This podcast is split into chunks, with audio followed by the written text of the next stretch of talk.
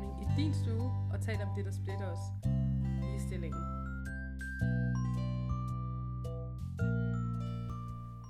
Halløj, Sænkebjørg. Hej, Luna.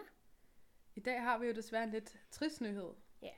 Og det er jo, at Suhal, hun har været gået på pause på ubestemt tid af private årsager, og det er vi selvfølgelig super kede af.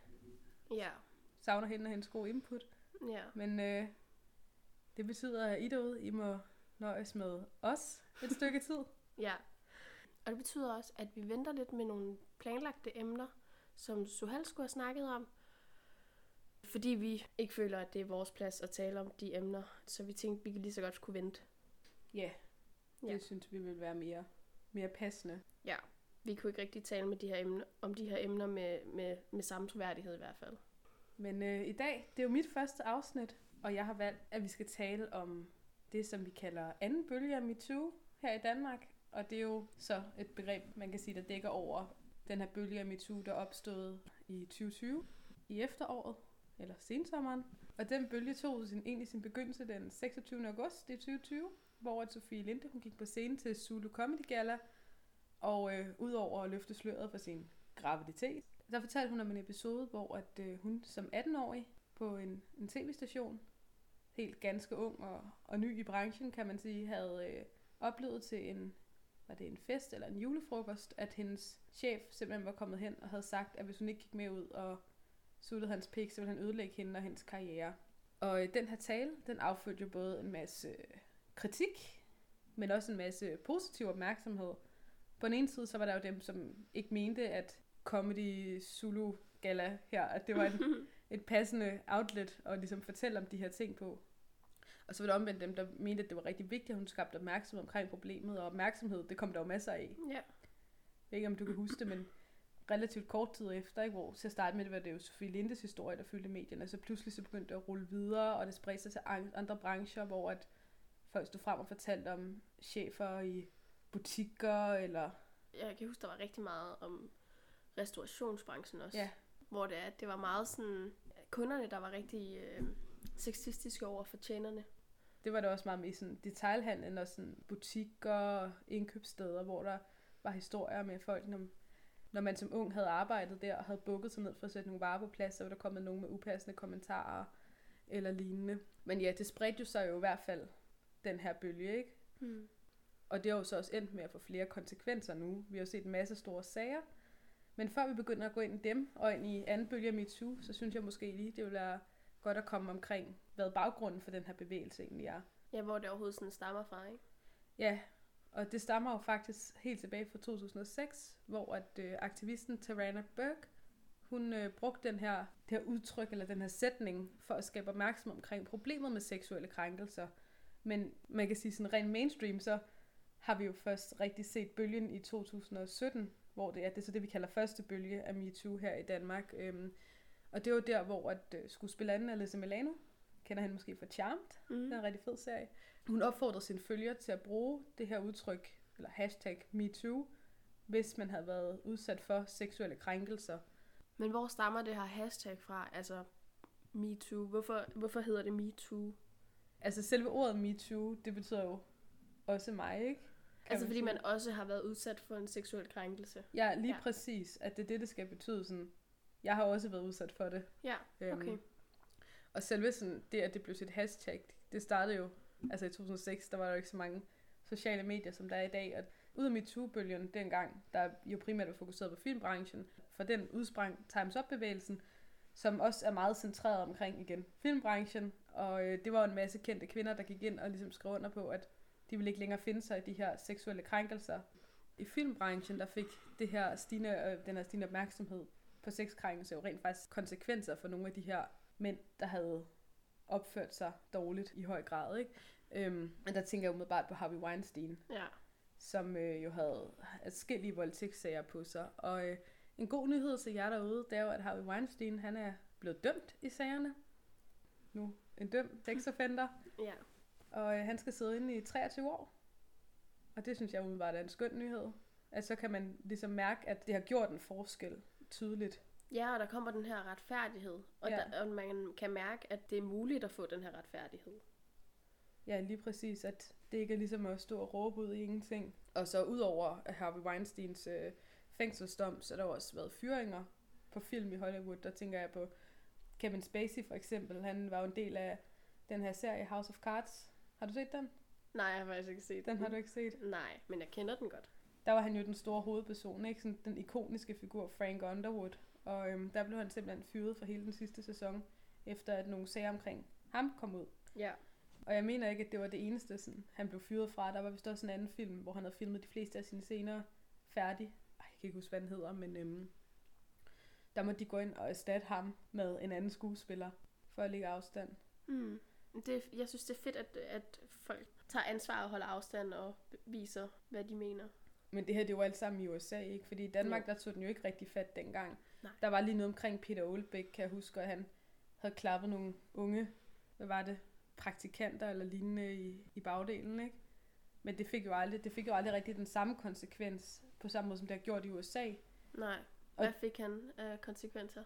Jamen, det er super tydeligt, jeg knap nok kan huske det. Jeg mener, folk lagde afstand til ham, og det var måske det, ikke? Men nu er der i hvert fald kommet lidt baggrund på selve MeToo-bevægelsen, så er det meget relevant at snakke om, hvad anden bølge af MeToo så var. For det startede jo som sagt efter Sofie Lindes tale til Comedy Zulu Gala. Undskyld, jeg kan selvfølgelig ikke sige det ordentligt. Til Zulu Comedy Gala. Og det fik jo det her med, at altså, den kørte jo videre på en eller anden måde. Der har været rigtig mange sager, og både anonyme sager og et stigende fokus på det her problem. Man kan sige noget, jeg føler har været anderledes i den her omgang af MeToo. Det har jo været det her med, at der har været de her store sensationelle sager, personsager, hvor man har fået navn og ansigt på. Men der har også i høj grad været et fokus på, at det ikke skal handle om personerne, men det skal handle om den kultur, der ligger bag. Ja. Og det tænker jeg umiddelbart er en positiv ting. Ja, sådan har jeg det også. For jeg føler også, at vi kan fordømme alle de her mennesker, men det er jo kulturen, der skal ændres, fordi ellers kommer der ikke til at være bedre mennesker. Lige præcis, så kan man jo ikke rigtig forebygge det. Ja. Og der har været meget fokus på, Christiansborg, som institution her i anden omgang. Og der har jo både været de her, i forbindelse med, da det begyndte at komme frem, at der var en masse mennesker på Christiansborg, eller i politik, som havde følt sig krænket, eller følt, at været udsat for seksuelle krænkelser. Og det var så anonyme sager, langt hen ad vejen, mange af dem. Der kom der ligesom de her undersøgelser internt i mange af partierne, hvor man kiggede på, hvilken adfærd der var, og hvor mange sager der egentlig var, og hvad man ligesom kunne gøre for at forbedre det. Og det er jo måske også et eksempel, hvis man lige trækker personsagerne ud på, hvordan at man kigger på kulturen her inde på Christiansborg, frem for kun at pege fingre af alle dem, som der er ansigt på. Ja. Så jeg synes også, det er fedt, at det kom ind på Christiansborg, fordi jeg synes tit, at politikerne har nemt ved at distancere sig fra de her vigtige sager, der aldrig bliver taget op. Men det er som om, at det ligesom har kommet ind under dørkampen, eller ja. Det har tvunget sig vej ind, så ja, de er blevet nødt til at forholde sig til det på en anden måde. Ja, og det synes jeg har været sådan rart. Men jeg tænker også, når jeg har fulgt med i nyhederne, det kan også være, fordi jeg er politisk interesseret, men jeg har jo meget bidt mærke i, at der har været meget fokus på Christiansborg, og selvfølgelig også mediebranchen. Så tænker jeg, hvorfor tror du, Christiansborg er så interessant for os? Altså, hvorfor er det sted, vi dækker så meget? Og altså, jeg tænker helt sikkert, at det er fordi, at det er der, vi lægger vores tillid. Det er politikerne, der skal styre vores land, og det er dem, der virker til at have styr på det hele. Så der bør være orden der. Og hvis det er, at de ikke... De skal lave alle de love, de vil, omkring ligestilling og sexisme og overgreb og samtykkelov og alle de her ting. Men hvis de ikke engang selv har styr på det inde på Christiansborg, hvorfor skal vi så tro på de her love? Jeg ved ikke, om det er måske lidt ekstremt, men... Nej, jeg synes, det giver meget god mening, for der er blevet talt om det her med, at det er forventet, at de har en højere moral inde på Christiansborg, fordi de ligesom har meget magt i forhold til, hvad der foregår i resten af landet. Ikke? Det er dem, der laver lovene. Og... Lige præcis, og hvis de ikke engang selv kan overholde lovene, så er det jo ligegyldigt. Det synes jeg faktisk er en meget god pointe at få med lige i forhold til det. Så det er måske også fordi, at altså, når man er inde på Christiansborg, ikke? Hvis man nu er praktikant, og en minister klapper ind i røven eller et eller andet, så er det jo også en rimelig magtfuld person sådan på mange planer. Ja, lige præcis. Sådan for hele samfundet, magtfuld, ikke bare inden for sådan den lille instans, den lille arbejdsplads. Ja. Men apropos Christiansborg og politik, så kom der jo den her dokumentar ud om overgreb i ungdomspartierne, og den kultur, der var der. Ja. Og det har jo lidt lagt lys på, hvordan det er foregået i ungdomspartierne, hvor man kan sige, at mange, altså nogle af dem, jeg har selv været i radikal ungdom, der var lidt yngre og lidt mere investeret, kan man sige. Og mange af dem, som, eller nogle af dem, ikke mange overhovedet, men nogle af dem, som jeg har været, der sammen med, sidder på Christiansborg i dag. Ja. Og det er der, jeg synes, det er rimelig sådan, interessant at kigge på, hvor omfattende de overgreb har været der, og hvis det er så typer, der senere måske vælger at søge ind i politik, så ligger det jo et ekstra lag til, hvor ærgerligt det er, at det allerede foregår, allerede når man er ung. Ja. Tænker på noget af det her, der ligesom kom frem i dokumentaren, der at vi har 13-årige i sådan fællesskab med folk helt op til 30-årige. Ja. Og der er alkohol involveret, der er fester og sådan noget. Selvfølgelig så drikker de 13-årige forhåbentlig ikke, men altså, hvad tænker du umiddelbart om det? Altså, jeg synes i hvert fald, at det burde kunne være muligt at have et ungdomsparti med 13-årige til 30-årige. Og jeg synes, at det nærmest er utroligt, at det ikke er, og at det fører til sådan nogle overgreb og sådan, ikke? For noget af det, der kom frem, var at altså, der var nogle unge piger, der havde oplevet voksne mænd, ikke? Mm. Være ubehagelige eller klappen over for dem. Jeg kan da også godt huske fra min tid i ungdomspolitik, hvordan at tonen nogle gange kunne være, også over for de ganske unge piger. Mm. Altså, jeg har jo et eksempel, en meget dygtig ung pige på 14, der kom ind, hvor at noget af det, jeg så hende blive mødt med, det var sådan noget med seksualiserede kommentarer om, hvornår at hun var buksemyndig, og hvornår man ligesom kunne... Ja, men det er det, jeg synes, der er så ærgerligt, at det ikke er, muligt at have de her fællesskaber på tværs af aldre, på grund af de her ældre mænd, der ikke kan styre sig, ikke? Det er da super nederen, hvor mange kompetente kvinder vi mister, fordi de bliver seksuelt krænket i en tidlig alder i et ungdomsparti. De når ikke engang videre end ungdomspartiet, på grund af en eller anden fuld mand til en julefrokost. Ja, det lukker ligesom munden på dem. Ja, prøv at tænke på, hvor mange kvinder vi ville have haft i Folketinget nu, hvis der ikke havde været nogen, der havde været krænket i ungdomspartierne. Mm. For det har jo helt klart gjort, at der er nogen, der er hoppet fra. Ja, altså for mit vedkommende, så betød den tone, der var, den sexistiske tone, der var på det tidspunkt nu, og det er lang tid siden, og jeg ved, at det er jo noget af det, som der er blevet lavet et opgør mod. Mm. Men dengang jeg var der, betød det ikke. Jeg simpelthen valgte at melde mig ud på et tidspunkt. Jeg ikke kunne holde ud at være der længere, fordi jeg synes, det var så grænseoverskridende. Jeg havde en kæreste på det tidspunkt, så det gik ikke så meget ud over mig. Men det at se det på andre, og se den kultur, der var, det var lidt svært at ignorere. Ungdomspartiet er jo din smagsprøve på din politiske karriere på en eller anden måde. Altså hvis du for eksempel gerne vil helt til tops i politik, så er det jo der, du får dine første erfaringer inden for politik. Og hvis det er det der, du oplever, så er det jo ikke særlig sjovt. Så er det jo klart, at man hopper fra, ikke? Ja, hvis man allerede skal føle sig målt og vejet på, på sit køn, eller på sin, hvad kan man sige, seksualitet, når det egentlig ikke er det, det handler om. Det handler om, hvad man har at byde på rent fagligt, men altså intelligensmæssigt, hvad man kan komme ind med af inputs og af fede idéer og af kampagner og altså forslag, ikke?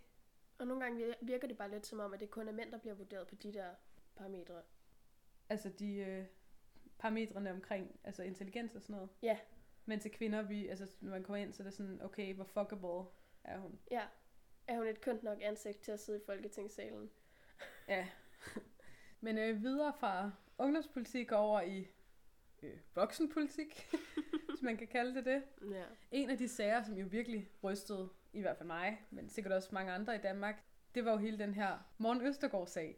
For det kom jo frem Radikale Venstre havde været ude og markere sig på det her med, at de ville gøre op med den sexistiske og krænkende kultur og alt det der, ikke? Altså gå ud og sætte sig i en god position, en måske lidt hellig position, er der nogen, der vil mene. Ja.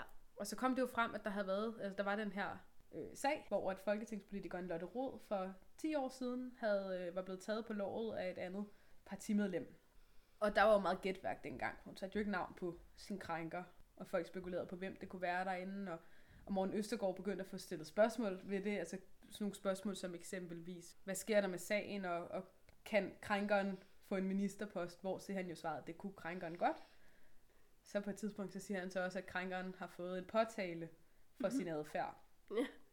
Og så er det jo, at vi på et pressemøde finder ud af, at det simpelthen er Morten Østergaard, der står bag den her krænkelse. Med de famøse ord... Det var mig. Og det skal selvfølgelig ikke grines af, men når vi sidder og griner, så er det fordi, at hele situationen var så absurd. Ja. Det her med, at man kan gå ud og sige, jeg har givet ham en påtale, og så er det dig selv hele vejen igennem. Det er jo rigtig dårlig håndtering. Ja, det var så dramatisk. Selvfølgelig er det en dramatisk sag, men det var sådan, som om det var dramatiseret lidt. Ja, altså. Men det havde jo også en effekt for mig, så sad og så pressemødet, fordi jeg er en nørd. Ja. Jeg fik jo helt den der sådan... Var det, altså? Men det var også... Morten Østergaard, han passer jo ikke på det her billede af en krænker, vi har.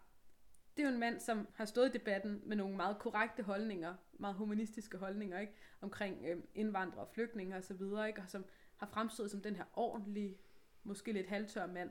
Og måske lidt, altså, i den der politisk korrekthed. Ja, i den politisk korrekthed, og så lige pludselig finde ud af, at han havde gjort sådan noget.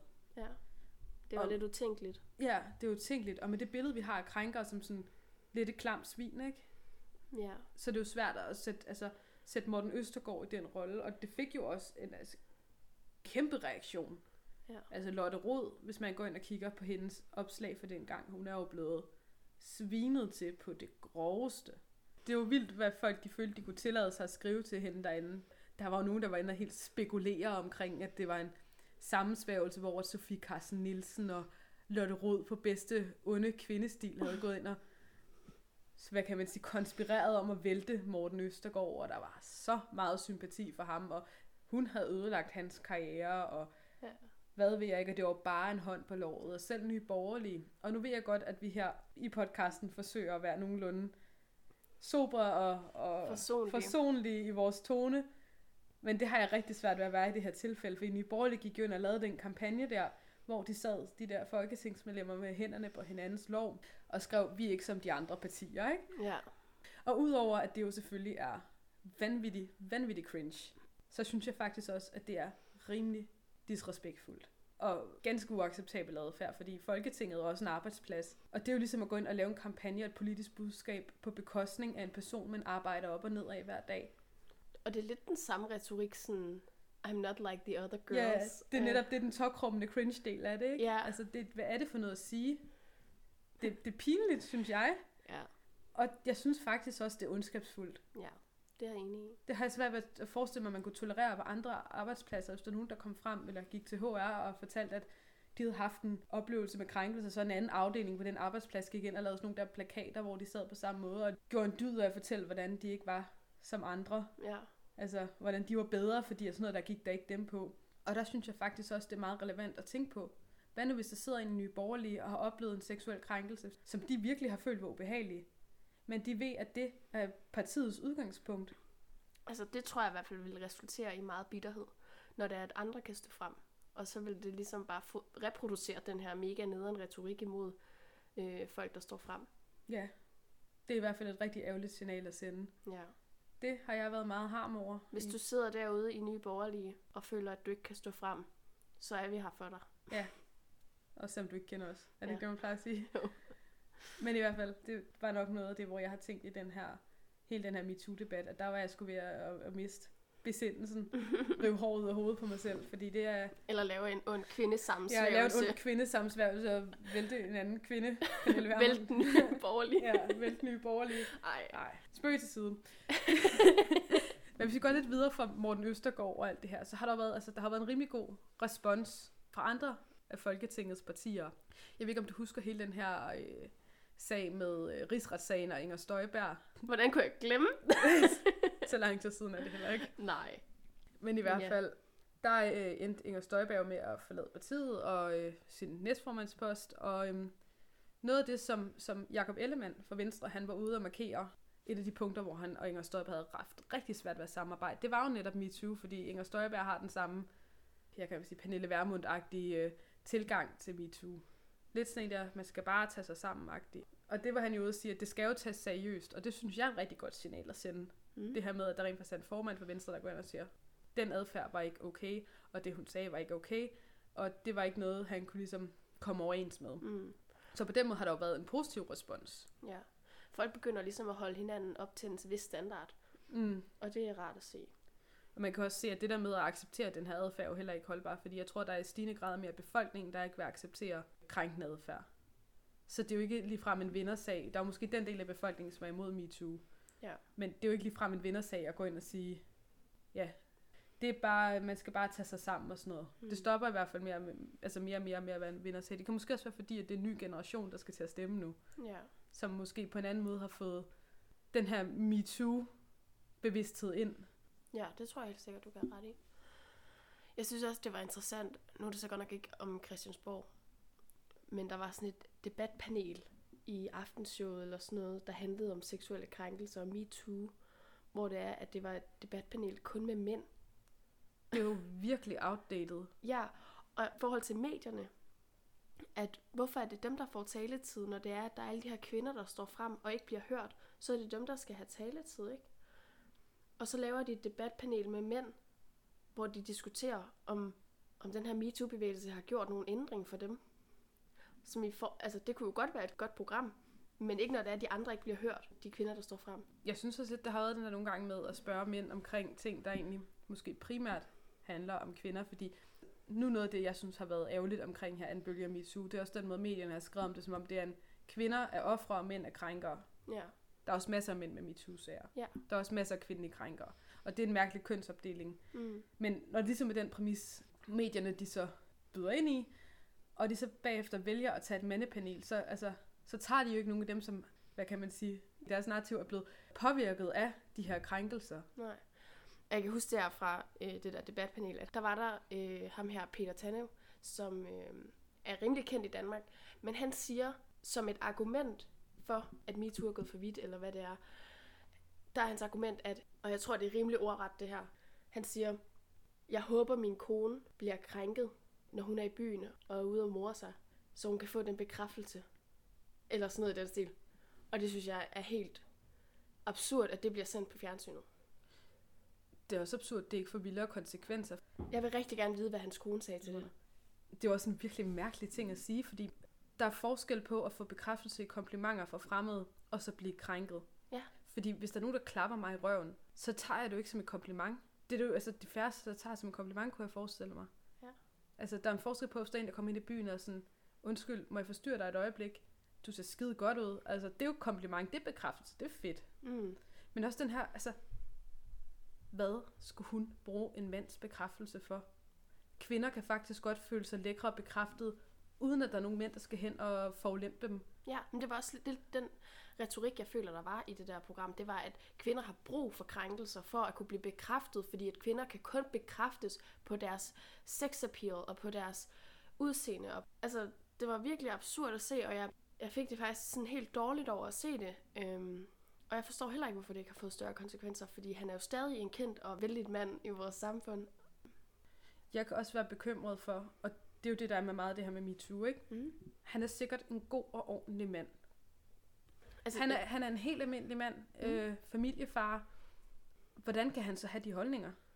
Hvor kommer de fra? De må komme et sted, altså de må komme et sted fra, det er jo ikke nødvendigvis et ondt sted. Nej. Bare fordi det har en, hvad kan man sige, en ond og ubehagelig effekt på os som kvinder, så betyder det ikke, at det kommer fra et ondt sted for ham. Hvor har han fået de holdninger fra? Det er jo noget måske, som er meget godt at begynde at kigge på. Hvad er det for nogle ting, vi bliver nødt til at bryde op med i samfundet for at stoppe med at have den her idé om, at kvinder har brug for mænds bekræftelse, og at det kun kan være på at være fuckable eller have sexappeal. Ja. Jeg tror også, vi skal huske på, hvordan historien ligesom har forløbet sig igennem mange år. Ja, helt klart. Fordi at kvinder har jo været mænds ejendom, og kvinder har jo skulle få al den her bekræftelse af mænd, og kvinder var jo bare sexobjekter på en eller anden måde. Så det er jo selvfølgelig klart, man bliver jo opdraget generation for generation, med måske meget få fremskridt for kvindernes side. Jeg tror godt, jeg forstår, hvordan du prøver at gå hen med det, altså med at vores rettigheder, og hvor godt vi har det i samfundet som kvinder, og ligestilling ikke faktisk rykker sig mindre, end vi egentlig tror. Mm. Hvor måske så er der ret meget på papiret i dag, men så er der jo alle de her ting, altså MeToo-relevante ting, som ikke rigtig er løst. Ja. Jeg tror også dermed, at vi i Danmark har reklameret meget med, at vi var ligestillede, og at vi var lige meget værd i Danmark. At det har gjort, at folk har bare besluttet, at vi er ligestillede, og så er den skid slået, og den ged barberet, og så kan vi ligesom komme videre, ikke? Og så behøver vi ikke at tænke mere på, hvordan kvinderne har det, og fordi vi er ligestillede. Det har vi jo reklameret for på en eller anden måde, og promoveret Danmark på i mange, mange år. Jamen, hvis det så lidt af en løgn, ikke? Jo, præcis. Det synes jeg jo, man ser med MeToo. Ja. Altså, at så ligestillet er vi jo heller ikke, også bare fordi, at der er, altså, vi har stemmeret og alt muligt ytringsfrihed, vi kan tale om. Der bliver ved med at komme ting frem. Altså, der er for eksempel også den der tjenestemandsreform, der er lige, altså, det her anede jeg ikke før nu. Hvad vil du fortælle om det? Det er bare det her med, at kvindefagene, dengang de blev lavet, fik de mindre i løn end mandefagene. Og selvom der er kommet mere uddannelse på kvindefagene, og flere timer, og mere, altså, de er blevet hårdere jobsene, men lønnen er ikke steget siden 1969. Hold da kæft. Ja, og nu er der blevet skrevet under på et borgerforslag, som skal tages op, om at den der tjenestereform, den skal fjernes. Hvad, det er skønt da. Ja. Det var da noget mærkeligt noget. Det vidste jeg slet ikke. Nej. Nå, det viser jo bare, at vi hele tiden lever på den her løgn med, at i Danmark har vi ligestilling og sådan. Og det har vi jo tydeligvis ikke. Nej. Men hvis vi lige tager tilbage til mediebranchen og personsager, så har der jo været den her sag med Jes Dorph. Ja. Og det er jo meget for nylig faktisk, at den begyndte i, jeg tror det var i januar måned, hvor han stod frem og fortalte, at han var blevet fyret af TV 2 efter en advokatundersøgelse, hvor 2 anonyme kvinder havde stået frem, og den ene af dem havde lavet en direkte voldtægtsanklage mod ham. Ja. Og Jes Dorph, han har jo sidenhen gået ud og har råbt rigtig højt om, hvordan MeToo er en heksejagt og alt muligt. Og ja, han har virkelig påtaget sig offerrollen i den der, synes jeg. Og det synes jeg egentlig er respektløst over for alle de kvinder, der bliver krænket i Danmark og i vores samfund. Det synes jeg jo egentlig også når han går ud og kalder det for en heksejagt. Ja. Fordi, hvad er en heksejagt egentlig? En heksejagt, det var jo altså de der hekseprocesser, der var for flere hundrede år siden, som rent faktisk endte med, at kvinder blev slået ihjel. Og at bruge det i MeToo-sammenhæng og gå ud og råbe højt om, hvordan MeToo er gået forbi, så snart man selv blev ramt. Det, som jeg jo altså formoder, at Jes Dorph forsøger at gøre, det er jo at påberåbe sig sin uskyld. Men i virkeligheden, så det han jo gør, i hvert fald i mine øjne, det er, at han mistænkeliggør sig selv endnu mere.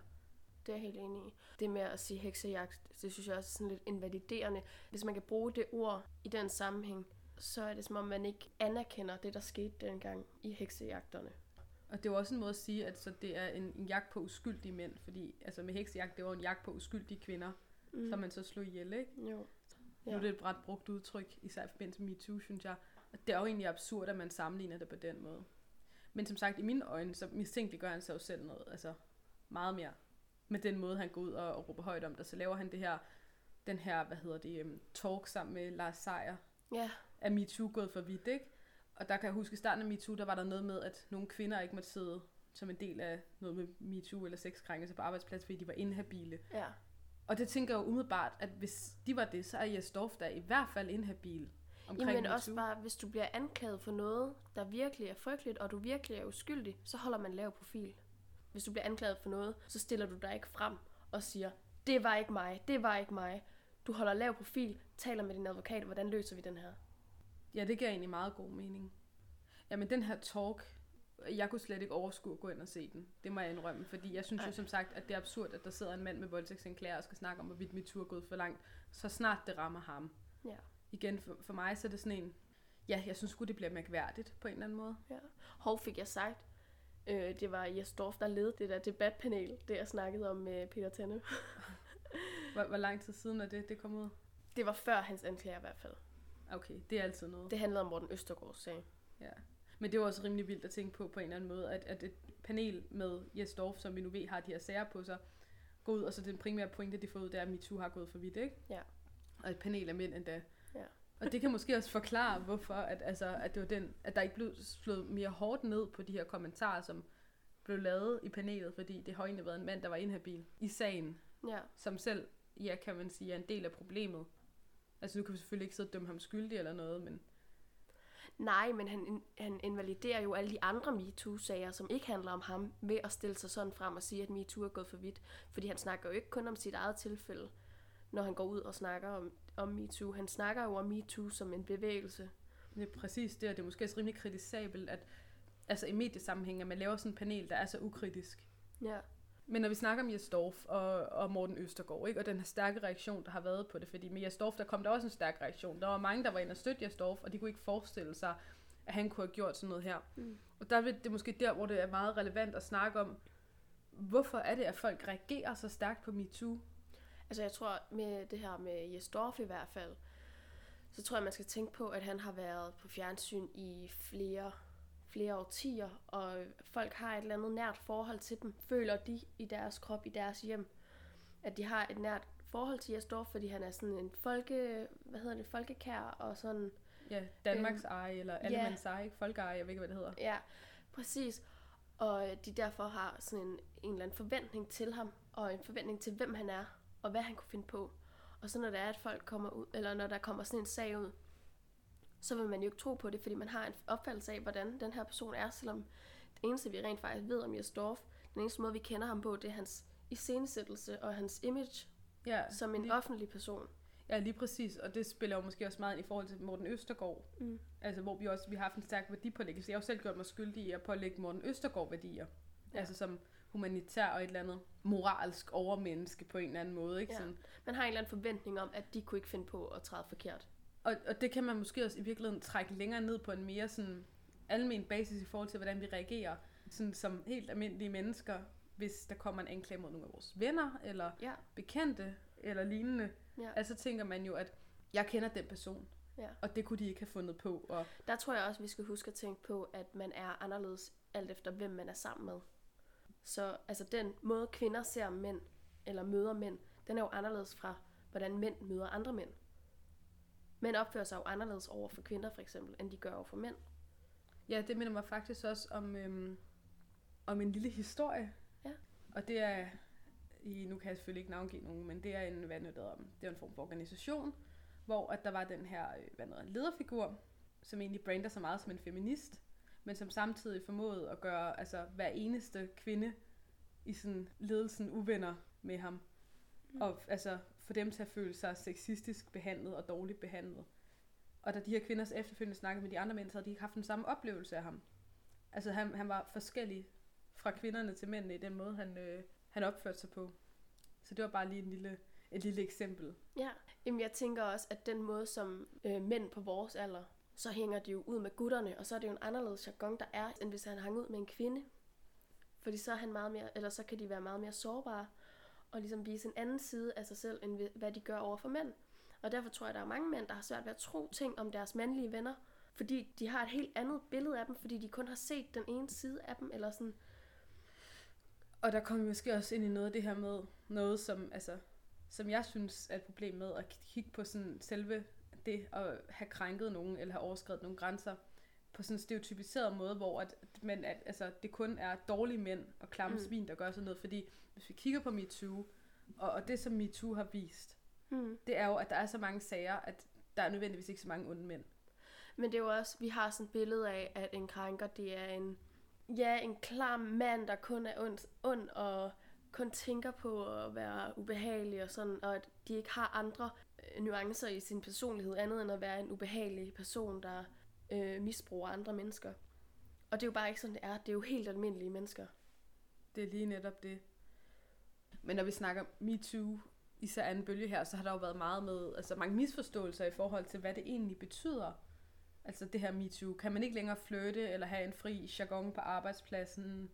Og lignende, ikke? Der er jo mange, der tror, at hvis man begynder at skabe for meget opmærksomhed omkring det her, eller slå for hårdt ned på det, så kan man ikke længere have en lille flirt, eller give et kompliment, eller lignende. Og der tror jeg, det er vigtigt, at man rent faktisk spørger sig selv, om det, man gør, er et kompliment. Ja. Hvis der nu er en eller anden, der går hen i byen og klapper mig i røven og siger, god røv, så det er ikke et kompliment. Nej, det handler sikkert om dig. Det handler ikke om mig, det handler netop om ham, der gør det. Og han står sikkert også og griner med sine venner, ikke? Mm. Og det handler om dit køn, og at han føler sig berettiget til det. Lige præcis. Hvor at, hvis der er en, der kommer og siger, hej, må jeg forstyrre dig et øjeblik? Jeg vil bare sige, du ser super godt ud, eller det er en fed top, du har på, eller et eller andet. Så er det et kompliment, og så er det noget, der giver noget. Det var måske også lidt inde over, da vi snakkede om Peter Tanev, og de her ting, han sagde om, at han ville ønske, at sin kone ligesom blev krænket, ikke? At der er igen en stor forskel på, hvordan det kommer til udtryk. Og hvis man kigger på nogle af de her MeToo-sager, så har jeg rigtig svært ved at se, hvordan at det overhovedet er en socialt acceptabel form for flirt. Eksempelvis du kigger på Frank Jensens sager. Altså det der med, at han skulle have slikket en kvinde i øret i 5-10 sekunder, det har jo aldrig for helt almindelige, ordentlige mennesker været en måde at flytte på. Jeg kan vide, hvor han har det bra. Altså, hvor har han lært, at det er det, man skal gøre? Det er jo helt absurd at tænke på, ikke? Jo. Altså, eller det her med at gå hen og uopfordret lægge en hånd på nogens lår. Det er jo heller ikke flirten. Det er noget andet, hvis man ligesom har kontakten. Ja. Det er jo heller ikke det, man går ind og indleder med. Nej. Hvis jeg skal hen og flirte, så vil jeg jo heller aldrig nogensinde gå hen bare lægge hånden på låret på nogen. Nej. Og være sådan, nå, hvad så? Flot lår. Flot lår. Lækker lår, ikke? Altså, ja. Men du forstår, hvor jeg vil hen, ikke? Ja, jeg synes også, at man skal være god til at tage en afvisning i første hug. Hvis der er en, der siger nej, så respekterer du det. Det kan godt være, alle Hollywood-film og alt muligt viser dig og lærer dig, at du skal blive ved og presse på, fordi personen bare spiller kostbar, og det er bare sådan, det er, og det er et lille leg, og sådan respekterer den nej. tænker jeg også på The Notebook, ikke? Med ham der Noah, der lige hænger op i Paris i julet og tror med at give slip, hvis ikke at den kvindelige hovedperson, tror jeg, Allie hedder hun eller sådan noget. Ja. Hvis ikke hun vælger at gå ud med ham, mens hendes kæreste er til stede oven i købet, ikke? Ja. Så sidder hun der i en mega ukomfortabel situation, og så er det den store kærlighed og den store romantiske fortælling, og det er jo i virkeligheden super ubehageligt. Det er jo manipulerende. Det er jo ikke at respektere et nej, og det er jo ikke at respektere et andet menneskes grænser. Ja, og et andet menneskes selvstændighed og beslutningstagen. Det er som om, at kvinder i film og sådan noget ikke får lov til at være et menneske, der kan tage sine egne beslutninger, uden at det har noget at gøre med mænd. Så er det fordi, ja, hun allerede har en kæreste, eller men, det er aldrig fordi, hun bare siger nej tak. Men så er det jo også klart, at det bliver sværere både for sådan, hvad kan man sige, hvis man skulle gøre den helt vildt heteronormativ, ikke? For kvinder at sige nej, fordi vi får ligesom romantiseret den her grænseoverskridende adfærd, når vi ser film, mens vi ligesom vokser op, ikke? Mm. Og måske også for nogle mænd at forstå, hvor grænserne er. Ja. Hvis det, de bliver lært, altså for det første, hvis man kigger på, hvordan der bliver reageret på, at drengebørn, de går over grænsen, ikke? Mm. Altså, det er den der boys will be boys, eller han driller dig, fordi han kan lide dig, og sådan nogle ting, ikke? Altså, der bliver ikke slået hårdt nok ned på det, at bliver sagt, det der, den adfærd er ikke okay, når hun har sagt nej, så skal du lade være. Ja, vi får et forkert billede af, hvad kærlighed er. Lige præcis. Så det er jo helt klart forkert, både for mænd og for kvinder. Ja, 100%. Men så er der også altså alt det her med, at når det kan være svært at navigere rundt i de her grænser, ikke? Altså, der er jo nogle mænd, der har den her frygt for, hvilken betydning får MeToo for dem. Kan det betyde, at de kan blive fyret for noget, de har misforstået, en flirt, de har misforstået? Og ja. Der tror jeg også, at vi kan snakke om det her med, at man ser op til sine idoler og ikke tror, at de kan. Altså for eksempel Jes Dorph, der er jo mange, der troede, at han ikke kunne finde på at gøre sådan noget. Ikke at han har gjort det, det ved vi ikke. Men det bliver svært at tro på for de mennesker, der ser op til ham, fordi at de har en forventning til ham, og at han er et ganske almindeligt menneske, de ser op til, at han er en god mand. Sådan har de det nok også med sig selv, og derfor så bliver de bange for, at hvad hvis det sker for mig så? Hvis det kan ske for Jes Dorph, at han bliver anklaget, så kan det nok også godt ske for mig.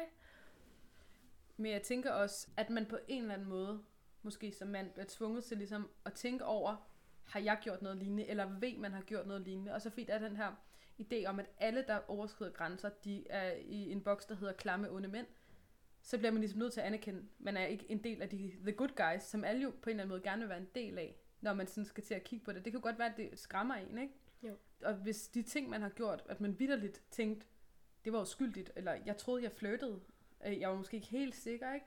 Og så begynder man til at forholde sig til, at det var dårlig stil af en, eller det var klamt af en. Ja.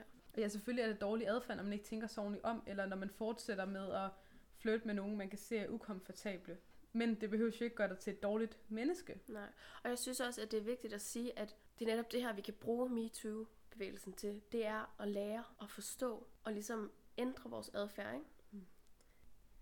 Men noget, som relaterer meget til både Jes Dorph og Morten Østergaard, det er jo netop det her med, at de bliver altså at kvinderne får skudt i skoene, at de ødelægger deres karriere. Mm.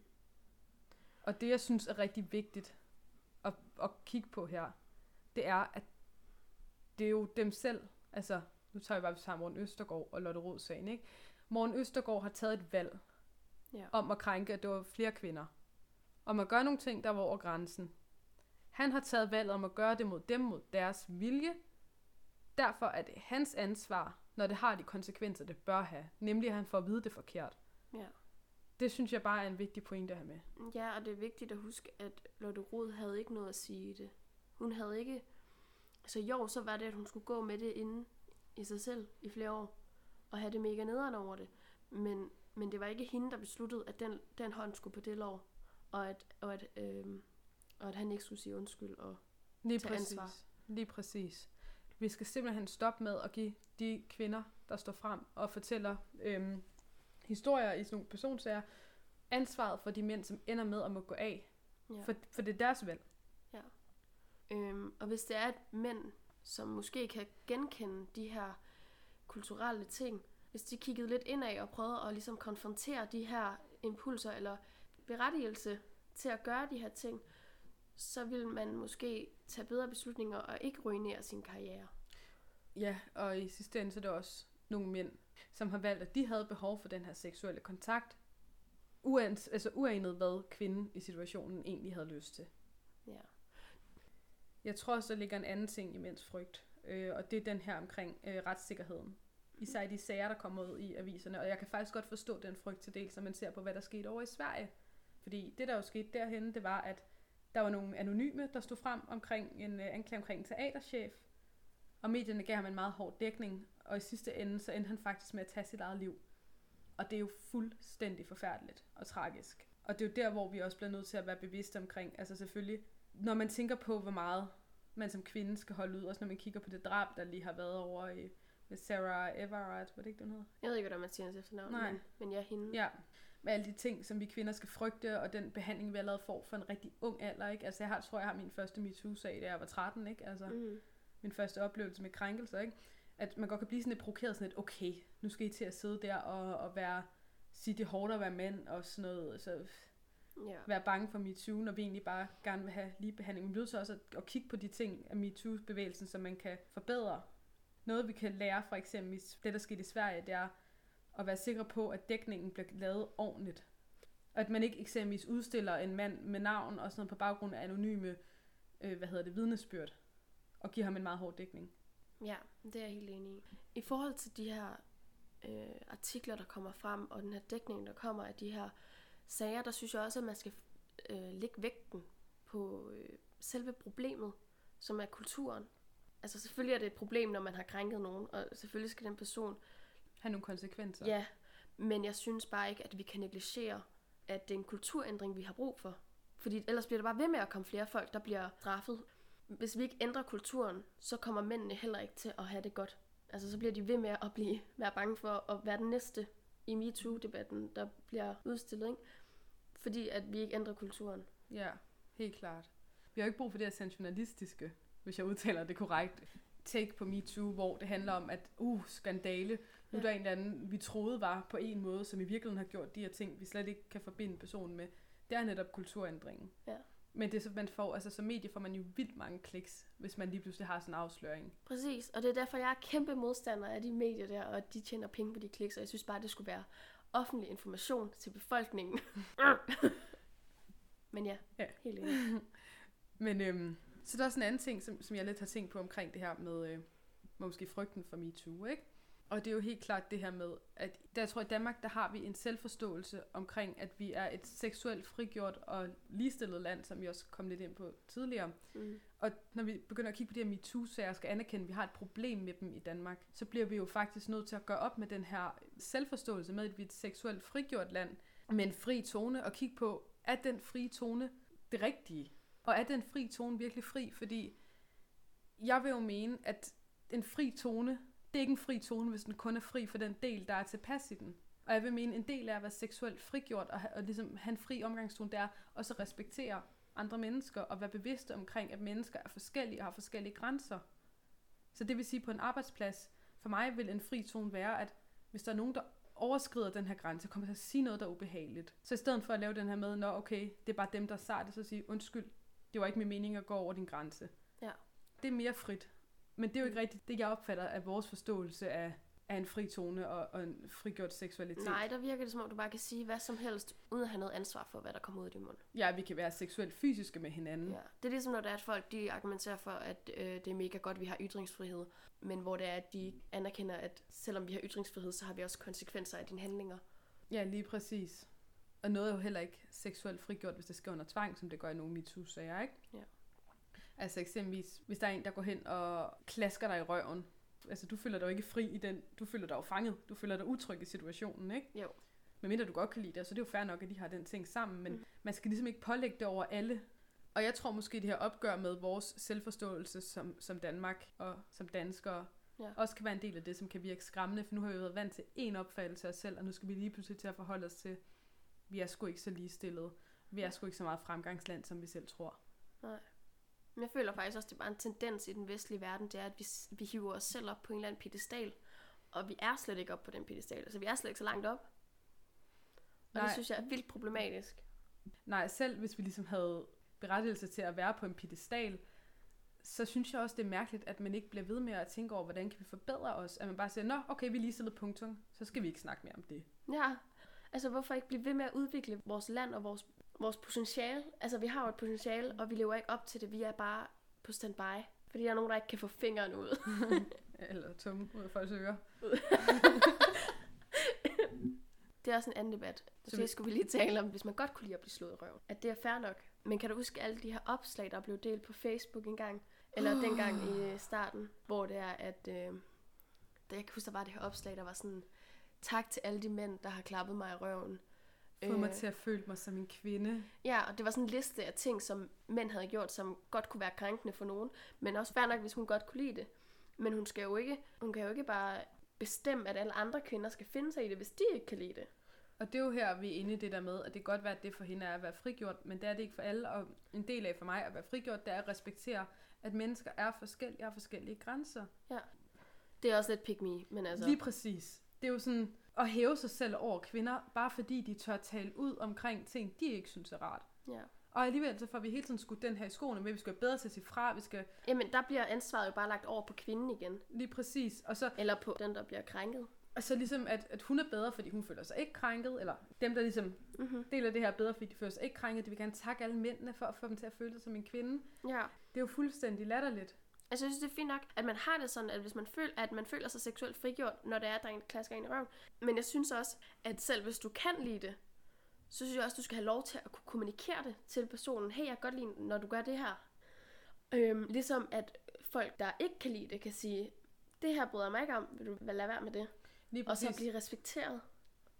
Lige præcis. Og når jeg siger, at jeg synes, det er latterligt, så det er jo også det her med, at man på den ene side vil pålægge kvinderne, at de skal være bedre til at sige fra, og bedre til at slå igennem. Men samtidig, når de gør det, og så kommer der sådan nogle her ting, hvor nogen skal hæves over dem, fordi de ikke vil sige fra på samme måde, eller over de samme ting. Ja. Det er jo en mærkelig, ligesom dobbeltsignaler for sendt på en eller anden måde. Det er jo en meget kendt måde at sådan lægge låg på problemet, og ligesom fjerne fokus fra problemet. Men også det her med, at hvis du så siger nej til en mand, så kan det nogle gange være svært for kvinder, fordi at det bliver tit ikke godtaget i første omgang. Og så skal man til at finde på alle mulige undskyldninger, og det bliver først godtaget, hvis det er en kæreste, man har, eller et eller andet. Det er ikke nok bare at være uinteresseret, eller der er rigtig mange kvinder, der risikerer ting ved at afvise mænd. Altså, nu hører jeg meget true crime, og der er rigtig mange sager med mænd, der har slået kvinder ihjel, hvor det er, at det har været på grund af en afvisning, eller fordi kvinden har ydmyget dem, eller... Ja, så altså i nogle tilfælde, så kan det faktisk være decideret farligt at sige nej. Ja. Så vi har lært alle mulige måder, hvordan vi kommer udenom. Hvordan vi afviser mænd på en rigtig fin og pæn måde, for at sikre os, at der ikke sker noget. For at vi altså risikerer så lidt som muligt ved at afvise dem. Ja, og ligesom den, der virker for det meste, ikke? Det er jo den der med, at jeg har en kæreste. Det signal, det sender, det er jo, at man vil ikke respektere kvinden. Men man vil gerne respektere en anden mands ret over kvinden. Ja. En anden mands, hvad kan man sige, ejerforhold på en eller anden måde, ejerskab over kvinden. Ja. Og når det er, vi siger alle de her ting, så mener vi selvfølgelig ikke alle mænd, men nok mænd til, at de fleste kvinder skal tage de her forholdsregler. Lige præcis.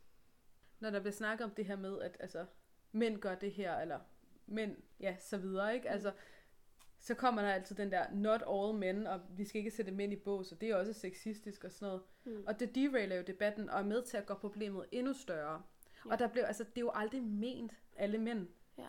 Jeg synes også, det er relevant at kigge på der. Og det er noget, jeg har snakket med nogle af mine mænd, det er bekendt om. Det der med, hvis du tjekker dig selv, og gør noget for ikke at ligesom gøre de her ting, som mænd, man ligesom ser i de her med mænd, der krænker og sådan noget. Ikke? Hvis du tjekker dig selv, og du holder dig selv oppe på og opfører dig ordentligt, så er det jo ikke rettet mod dig. Nej. Så behøver du slet ikke føle dig skudt ting i skoene. Nej, og hvis det er, du føler dig stødt, eller føler dig angrebet, når der er nogen, der skriver noget om mænd, og en tendens, mænd har, så er det måske noget i dig. Ja, altså noget inde i dig selv, du skal begynde at ligesom...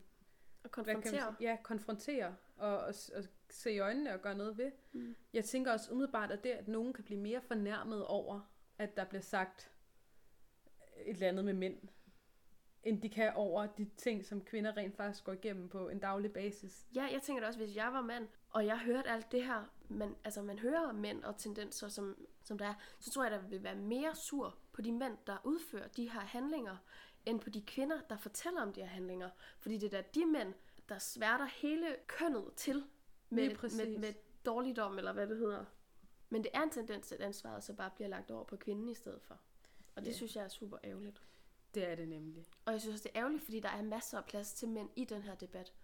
Ja, og altså, når man kigger på, hvad realiteterne er, som jeg nævnte tidligere, så er det her jo ikke et mænd er krænkere og kvinder er ofre. Mm. Ja, desværre forholde sig sådan, at mænd oftere er krænker. Og det er en kulturting. Det er en kulturting, det er ikke en kønsbestemt ting. Det er ikke en biologisk ting, og det er ikke en personlighedsting med, at du er et dårligt menneske eller noget. Det er kulturen, der har formet mænd til at være sådan. Lige præcis. Og stadig, not all men, altså, det er vi med på, ikke?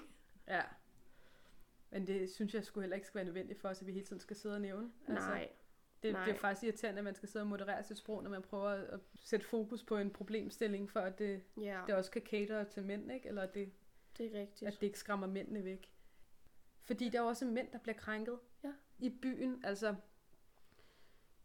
min kæreste, han har da oplevet gentagne gange, især i løbet af det sidste år, hvor at kvinder har taget ham på låret, eller der var en, der sad og gned sin fod op af hans ben gentagne gange, så han blev ved med at rykke det i toget.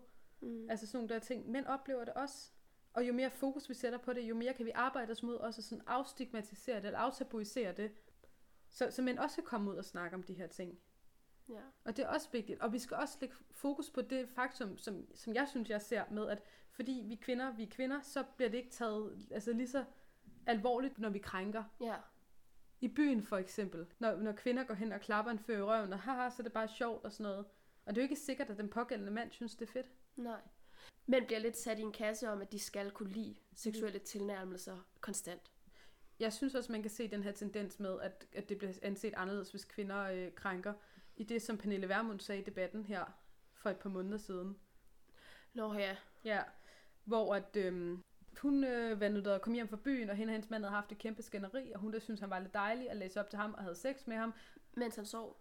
Ja, og ville det så være en voldtægt, hvis han vågnede op dagen efter og sagde, det synes han, altså, han følte sig voldtaget. Og hun sagde, nej, selvfølgelig ville det ikke det. Jo, det ville Pernille Vermund. Direkte til dig, Pernille Vermund. Du lytter nok ikke med, desværre. Men ja, det ville være en voldtægt. Og hvis du vender kønnene op, så ville enhver jo kunne se, at det var en voldtægt. Ja. Men det er altså ikke mindre en voldtægt, bare fordi du er en kvinde, der gør det. Nej, eller bare fordi et parforhold. Det er jo altså absurd, at en politiker kan stå og sige det på landsdækkende tv, og ikke blive kaldt mere ud på det. Ja, fordi hvis det var en mand, så havde der været en skandale. Kæmpe skandale. Men ja, altså det er et kæmpe problem, at vi ser på det med så heteronormative briller. Vi gør det her i udsendelser, vi skal gøre os skyldige meget have den her med, kvinder er ofre og mænd er krænkere, fordi vi har taget meget udgangspunkt i de ting, der har været i medierne. Ja. Men virkeligheden er jo en anden. Og for at kunne få en kulturændring, bliver vi nødt til at kigge på det på et bredere perspektiv. Kigge på, hvad er det i kulturen, der gør, at man tager gennem fingre med, når kvinder krænker, og at mænd krænker oftere end kvinder, og at vi reagerer så hårdt på det. Ja. Vi bliver simpelthen nødt til også at lære, og det var også noget, det jeg sagde i vores første afsnit, hvis I har hørt det, at vi bliver nødt til at lære vores børn at respektere andre menneskers grænser. Og vi voksne, også selvom vi får altså, ældre generationer, der vokser op med en helt anden omgangsform, og kigge på, er det virkelig rigtigt, den måde vi er på lige nu? Eller skal vi til ligesom at omskole os selv til at kunne respektere vores medmennesker noget mere? Ja.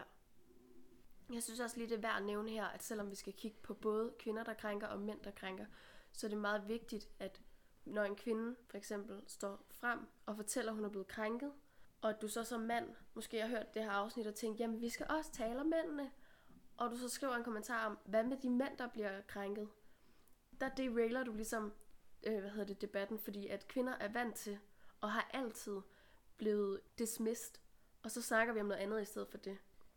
Altså ligesom hvis man går ind og snakker om noget med, at der mangler ligestilling, og snakker om nogle feministiske problemstillinger, så kommer det ind med den her, hvad med værnepligten, ikke? Mm. Altså det er så fint at snakke om, hvorfor er det kun mænd, der skal i værnepligt? Yeah. Men det er en separat samtale. Yeah. Og alle de her problemer, altså kvinder, der bliver udsat for krænkelser, og mænd, der bliver udsat for krænkelser, det er to. Altså der er ligesom forskellige problemstillinger omkring det. Der er ligesom forskellige ting, der skal løses, og derfor fortjener det hver deres samtale. Ja. Så man kan gå ind og kigge på roden af problemet og finde ud af, hvordan man løser det. Det kan man ikke, hvis man bruger det ene til at lukke munden på det andet. Ja, lige præcis. Det var det, jeg prøvede at sige. Og det var rigtig godt sagt, synes jeg umiddelbart. Og så er der måske nogen derude, der vil tænke, hvorfor er MeToo egentlig så vigtigt? Ja. Og har vi virkelig de problemer, vi har? Og det synes jeg, at de seneste måneders MeToo-sager og vidnesbyrd og undersøgelser har vist, at altså, MeToo er vigtigt, fordi det er det her talerør for, at man kan komme ud med historierne. Ja. Både anonymt, men også med navn på, altså med sit eget navn på, eller med et ansigt på krænkeren. Det er en måde, vi kan gå op med den kultur på.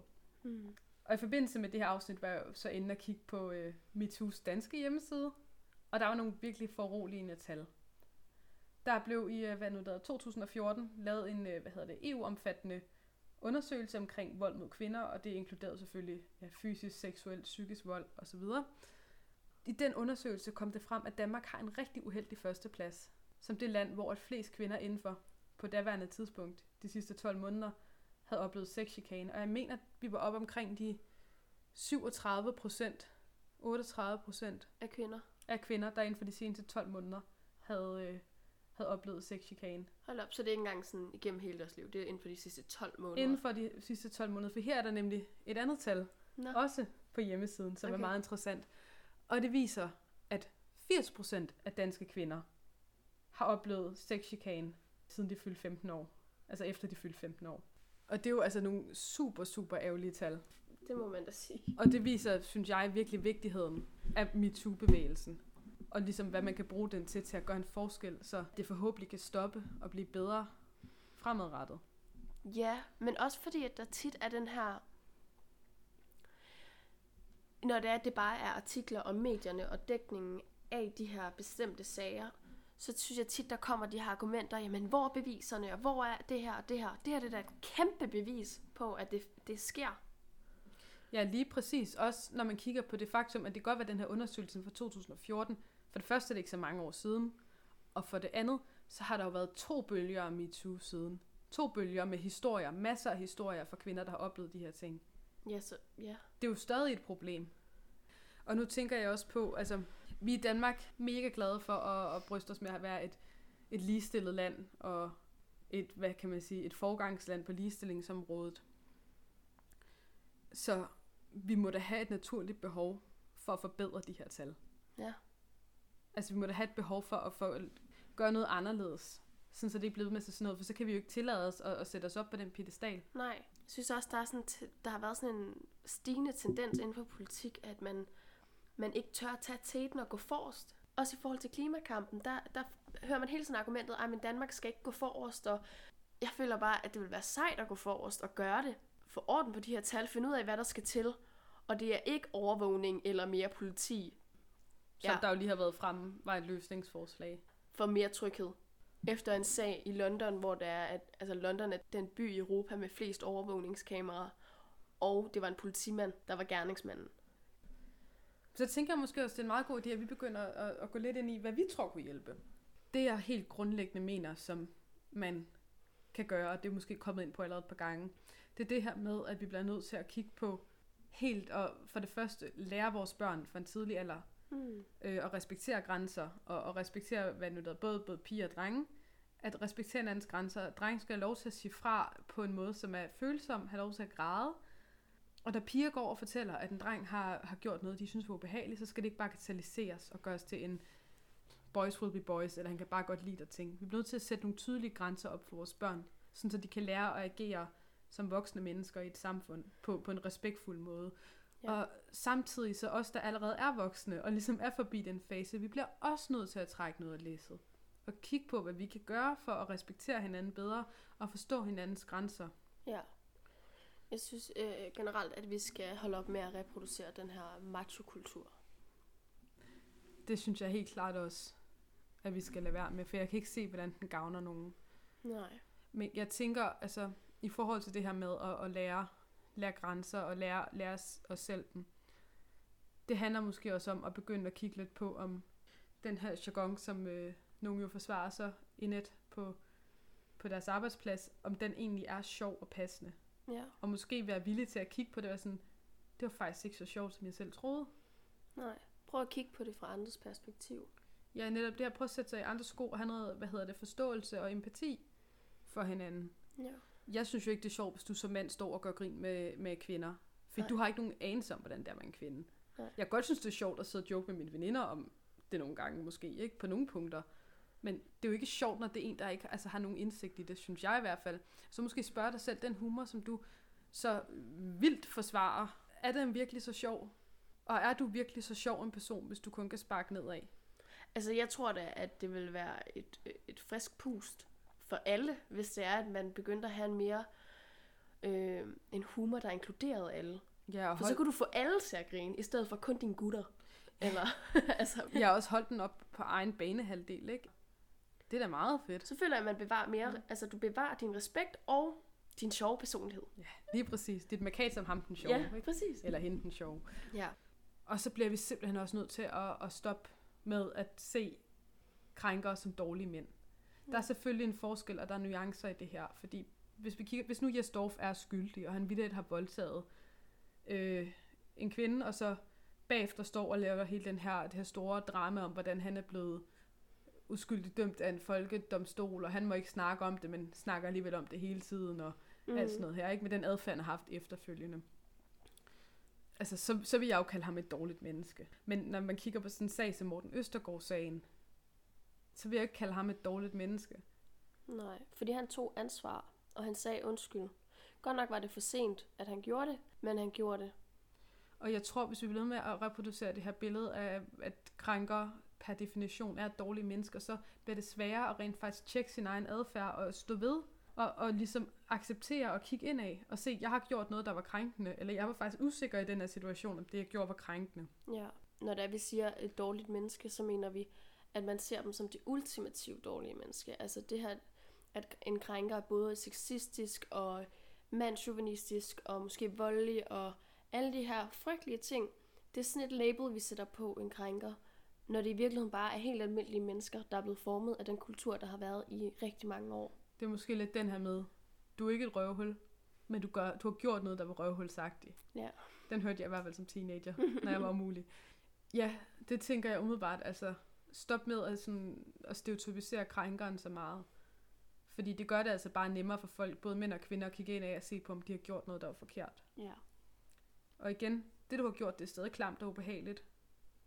Men du skal ikke lige pludselig føle, at du er i en boks med alle de onde mænd. Mm. Og det er også derfor sådan noget der, som den der var i dag. Lad os hylde de gode mænd. Hele den der Facebook. Kan du huske den? Ja, men jeg tror, det var Puk Elgård. Ja, der gik ind og snakkede om, lad os huske at hylde de gode mænd. Mm. Det synes jeg heller ikke gør noget bedre for problemet, fordi så bliver alle dem, der ligesom ikke... Altså... Så bliver du hyldet for blot ikke at bidrage til problemet på en eller anden måde. Ja, først og fremmest så bliver du hyldet for at gøre absolut ingenting.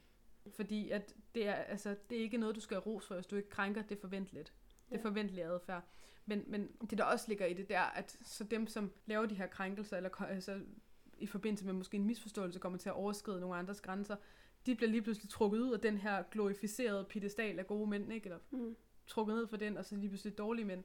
Og det er jo slet ikke sådan, det skal fungere. Man skulle kunne tjekke det, man gør, og sådan kigge på sin egen adfærd, og analysere sig selv, og så kunne rette på sine fejl, og blive et bedre menneske af dem, og forebygge, at man gør sådan nogle ting igen, for så gør man rent faktisk noget ved problemet. Og så er du også et bedre forbillede til alle de generationer, der kommer efter dig. Altså, så lærer du også dine børn om grænser, der skal respekteres, og hvordan man udvikler sig selv som et menneske.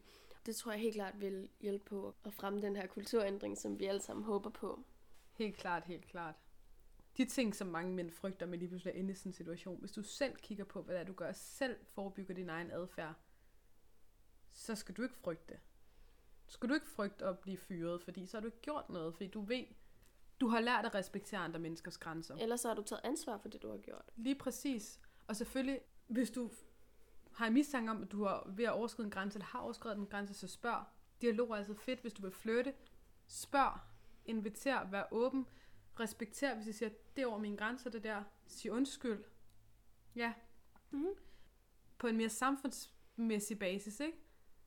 Så skal vi simpelthen stoppe med de her udtryk som krænkelseskultur og krænkelsesparat. For det kommer simpelthen ikke nogen til gode. Nej, vi skal lytte til hinanden. Lige præcis. Og lad være med at mistænkeliggøre dem, der står frem i medierne. Altså er der noget, vi der må have lært med at se på, hvordan Lotte Rod er blevet behandlet i medierne, det er, at det i hvert fald ikke er fordelagtigt at stå frem. Nej, også fordi, at hvis du står frem anonymt, så er det ikke troværdigt, fordi at du ikke tør stille dig frem med navn, og du tør ikke stå ved det. Men hvis det er, at du står frem med dit navn, så vil du bare gerne have opmærksomhed og have berømmelse og eventuelt få nogle penge ud af det. Eller også, at du er en del af en stor feministisk sammensværgelse, der er efter mændene, og det er en heksejagt, ikke? Ja. En anden ting, som er rigtig god, det er også at sige fra, når man ser krænkelser eller ubehagelig sexistisk adfærd. Er nogen, der kommer med en sexistisk joke, så sig fra.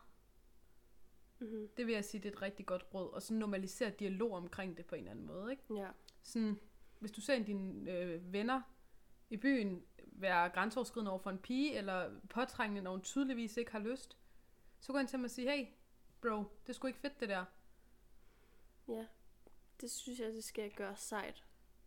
Og holde sine venner op til en vis standard. Og så selvfølgelig, hvis der er nogen, der går hen, og man så er på den modtagende ende af det der, så skal man selvfølgelig sige undskyld og anerkende det. Og det er også her, hvor det så spiller rigtig godt ind med den her med at stoppe med at demonisere det så meget, så det bliver nemmere at anerkende, uden det bliver flovt, eller uden at man er den her kæmpe store sexmonster. Ja, mega douche.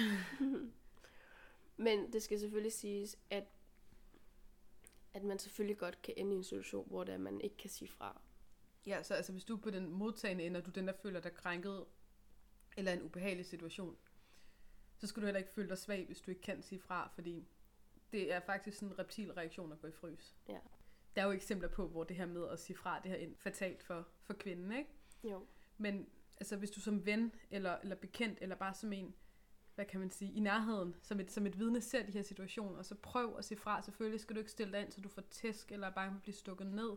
Der er en masse andre ting, du kan gøre. Du kan for eksempel gå op til personalet, hvis det for eksempel er på en bar, eller på en café, eller en restaurant, og bede dem om hjælp, og hvis de ikke kan træde ind, så kan de i hvert fald ringe til politiet, eller et eller andet, eller hente dørmanden til at give dem karantæne, eller et eller andet.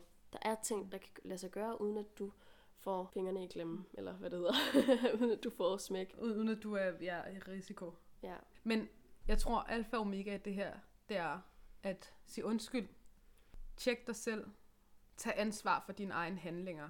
Der er ikke nogen andre, der tager ansvar for dem. Og der er heller ikke nogen andre, der kan tvinge dig til at ændre dig.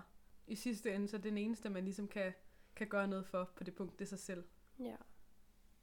Og jeg tænker, at umiddelbart så ønsker alle mennesker at være den bedste udgave af sig selv, ikke? Det håber jeg i hvert fald, at folk har lyst til at blive ved med at udvikle sig, og ikke bare være en konstant. Boom. Mic drop. Anyways, i den her uge, der har jeg også en lille anbefaling med. Og det er noget, vi gerne vil gøre fremover, så vi husker at give mikrofonen lidt videre på en eller anden måde. Og jeg vil rigtig gerne anbefale at følge med i, hvad En blandt os bevægelsen. Det er jo en bevægelse af folk, der har været i politik, både ungdomspolitik og voksenpolitik, hvor de ligesom er kommet frem med nogle historier, nogle anonyme historier, hvor de siger, En blandt os har oplevet det her. Og det er super, super fedt projekt. Nogle super seje kvinder, der står i fronten for det, og jeg kan godt anbefale at følge med. Det er meget spændende læsning. Ja. Så det kan jeg helt klart anbefale derude.